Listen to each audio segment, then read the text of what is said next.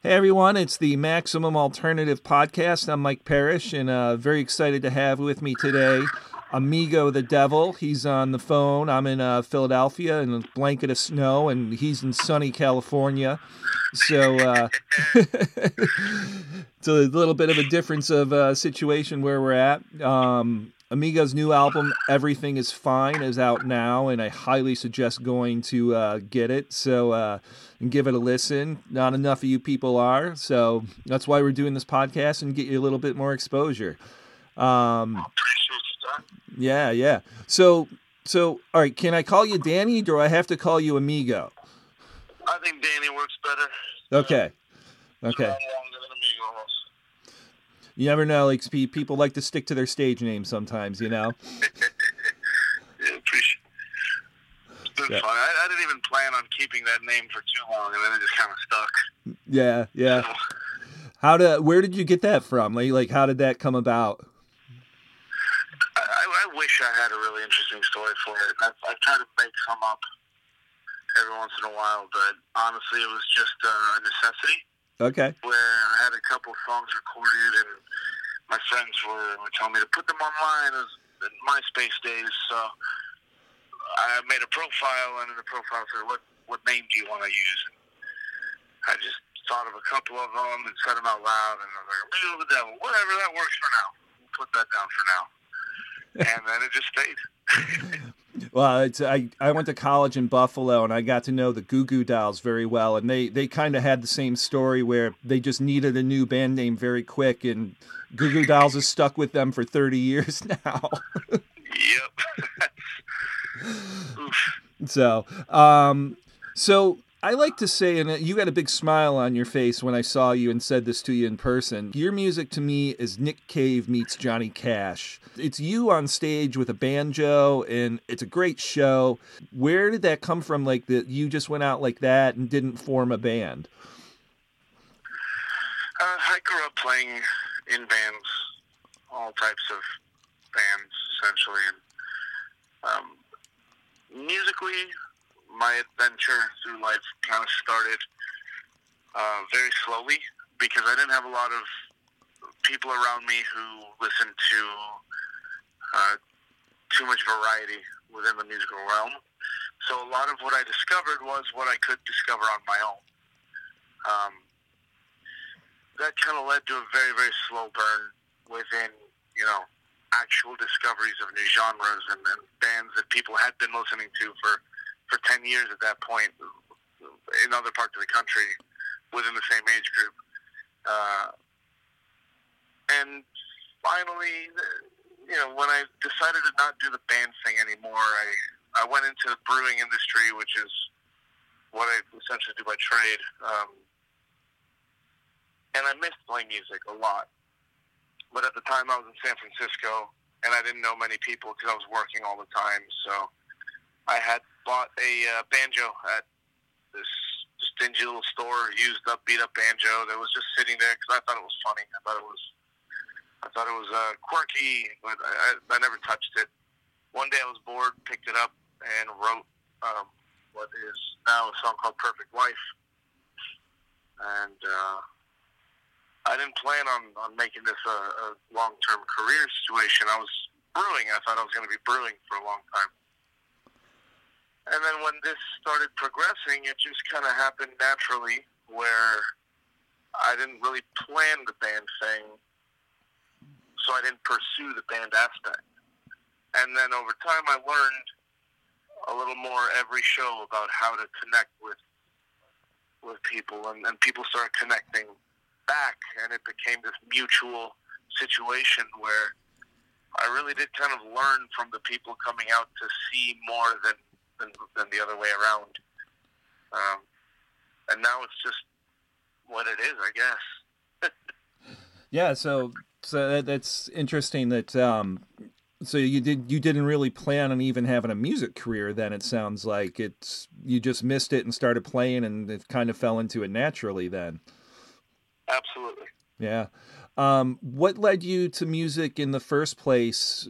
Like, like, what was that first song when you were a kid that you were like, man, I want to learn how to play music? Um, And what were some of your influences? Because you have a, a, bit of a metal background, right? Like, like as far as what you like to listen to and your influences. Yeah, I, I like heavier, um, heavier music. I, I like a lot of uh, essentially noise per se. I, I really, really enjoy just harsh, like sonic landscapes. Weird terms, but I just remember liking sounds when I was a kid. I really, really enjoyed the way things sounded. Um, musically, one of my first shock moments where I remember my mom putting a cassette in and, and me losing my mind was Meatloaf, which is really funny. I just loved I loved how big it was. I loved how theatrical it was, and I loved how how expressive it was. Um, and that, was I was definitely young at that time. But that was that's my first memory of of that situation. And uh, my mom was really good about taking me to shows. That she would take me out to see you know the, the Billy Joel Elton John tour and Simon and Garfunkel and that kind of stuff. And uh, then later on, I was probably like 17, I want to say it was the first time that I'd really heard a uh, story song that that hit me as hard as it did, which was John Prine, Sam Stone, and it was some guy covering it at a bar. Um, I, I wish I remembered exactly where. I remember the moment. I remember the stage. I remember it threw me off guard and took me out of the conversation I was in and I went up to the, the gentleman who played it and I said, What the hell was that song? And he said, Oh, Sam Stone by John Prine. And I just started digging and digging and digging, and I couldn't get enough of it. And that's when I realized that I wanted to tell stories through music, essentially. Yeah, I, I asked you that when I saw you. Is like, where do your stories come from? Because you you have some songs that have some very interesting stories, and um, I don't know if you had a, a, good answer for me then, and I don't know if you will now, but let, us give it a test. yeah.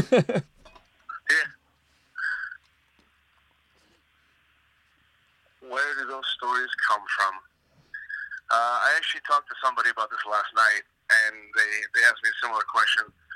Um, but they asked from the perspective of uh, why I sing about such, you know, essentially broken people, which the true crime aspect of it, the serial killer thing. And I think the easiest way to explain my fascination with that is that uh, I realized at some point when I was reading about all these cases, and I was just fascinated with the, the morbid curiosity everyone has it, but I became fascinated with the the the aspect of it that no one really wants to link to general humanity where everything that causes these people to commit these terrible crimes and, and cause these tragedies, they're all rooted in the same emotions that everyday people feel. Everyone everywhere feels the same root emotion at some point or another. The only difference is the reaction to it. And that fascinated me because I remember reading um, about a case, and, and I, I thought to myself, I was younger, still same same thing. I was probably 14, 15, and I remember thinking, well, that's jealousy, and I've felt jealousy, and it made me feel very dirty because I didn't want to feel connected to someone who had committed these atrocities, right? But within that realm, I I started wondering more and more. All right, how much of this is relatable? to everyday life. And um, it just kind of grew from there. So I think the stories now definitely come from a curiosity of, of what if, how do we take this terrible situation and make it relatable to everyday life? Yeah, one one of my favorite songs of yours, and you end it with, uh, I think, at many of your shows, if not everyone, is a love song on the album. Uh, I hope your husband dies, and uh, you know, it just watching you play that one and standing on the bar when I saw you in Philadelphia and just watching a whole crowd singing along with that song. It's just it's powerful, man. It's like you have these great stories, and it's it's you on a stage with your banjo, and uh, you captivate an audience. You know, it's it's. Are you getting more comfortable on stage? Were you were you nervous at first when you started playing? I mean, how's that going for you? I was definitely nervous. I, I still get nervous. I um I always want to give as much of myself as I can at the shows and I get nervous that I'm not going to for some reason, whether I'm I'm tired or I, any excuse that I can come up with. I, I start to worry, and that's that's where the nervousness comes from nowadays. Um,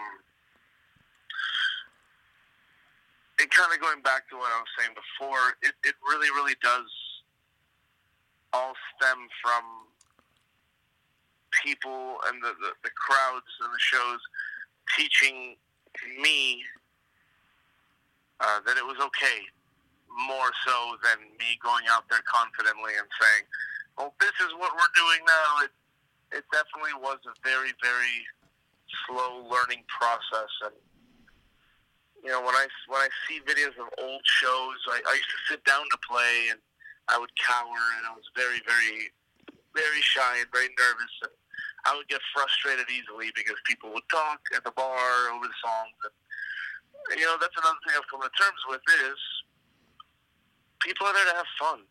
Like you can't, you know, control everything. And so uh, once I started losing that frustration, and I started kind of getting over the fact that it's it's not a I shouldn't take it personally. It became a lot easier to just let loose and have fun, and that's that's been a very very special moment in uh, a very special transition for me with this project.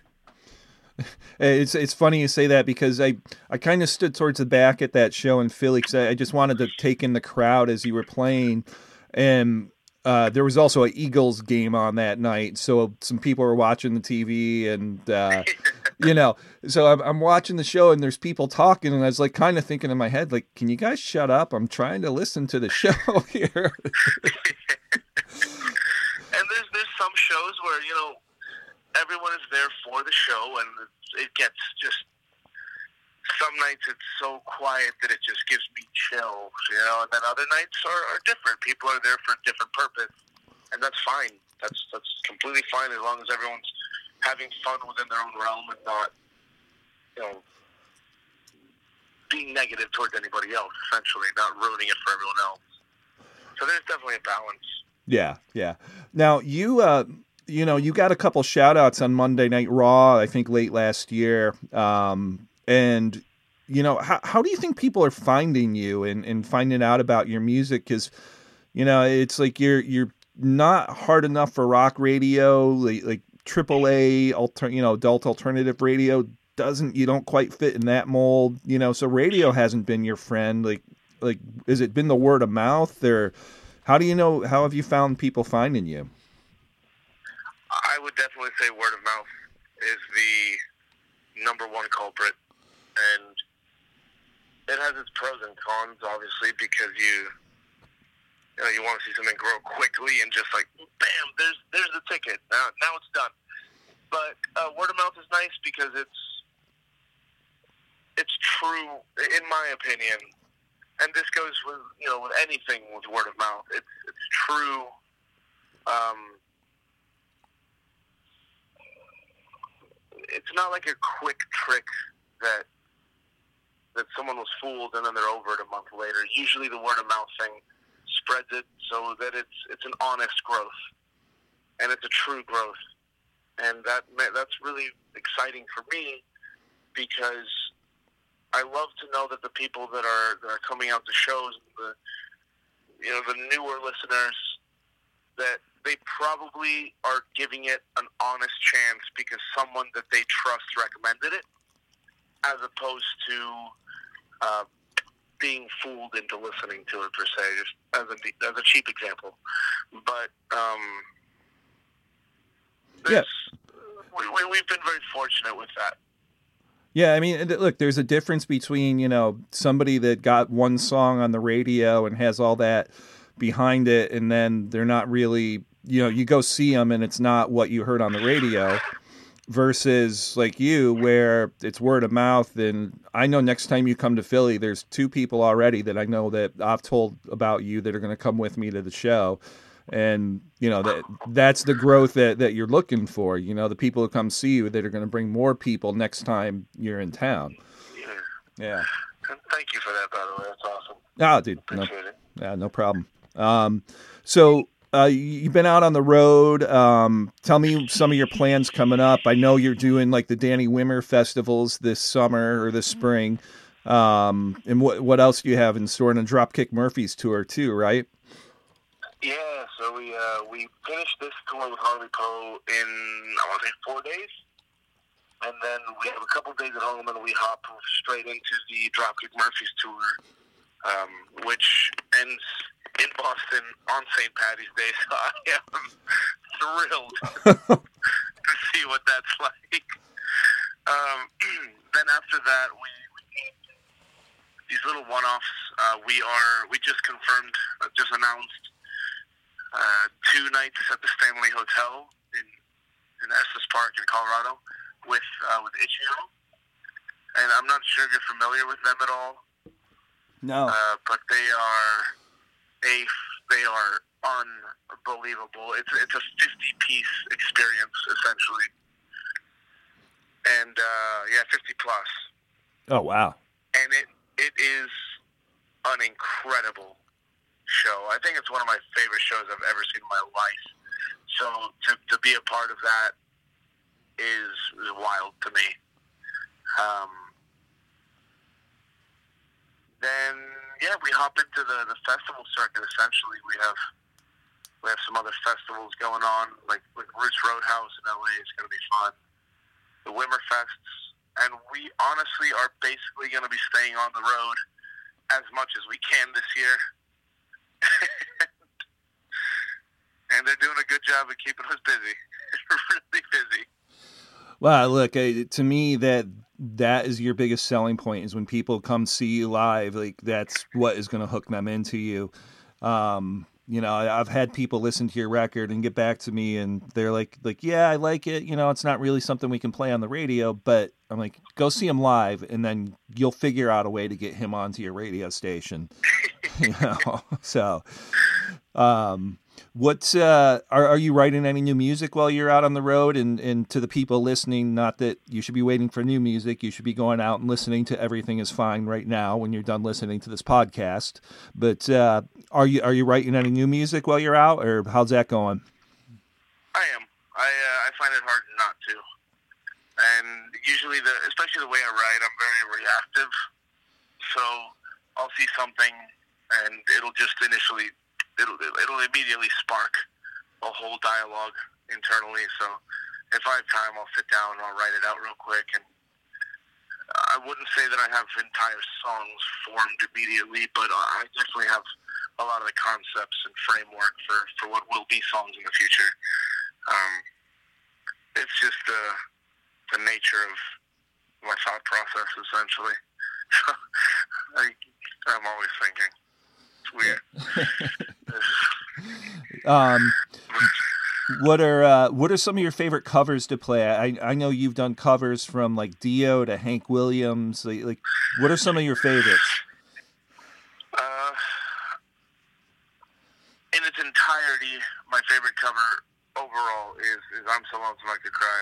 Hank Williams. It's just a lot of fun and uh, live. It, it ends up being high energy for such a absolute, just mesmerizingly depressing song.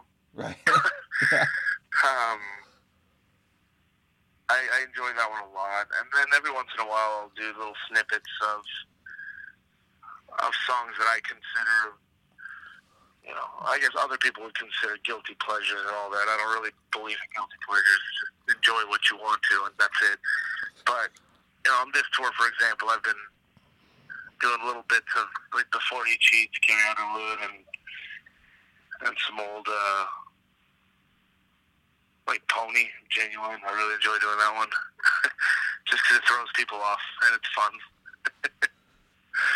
but the cover thing is is always it's always been something where I don't. Um, it goes back to the confidence thing. I'm not overly confident in my ability to do covers. So when I find one that I enjoy, I kind of latch onto it and really try to make it as much mine as I can. Um, we're still still finding that that perfect perfect cover. Right, right. Well, listen, I, I appreciate uh, you calling in today so we can do this interview for our listeners or for our readers. And um, like I said, everybody that's listening, everything is fine. The new album by Amigo the Devil, definitely go give it a listen. And uh, Danny, I hope to see you soon when you get back to the East Coast. And best of luck to you, man. It's it's you're definitely a star on the rise in my book, and uh, I just uh, hope you continue to have success and, and keep building a bigger and bigger audience. Well, that means the world to me. Thank you so much for your time, and thank you for all your support. So good to us, and I appreciate it. Yeah, yeah, definitely, definitely. So, all right, everybody, you've been listening to the uh, Max Alt podcast with Amigo the Devil, and uh, like I said, everything is fine. The new album, go give it a listen. Thanks for uh, tuning in and checking out our podcast.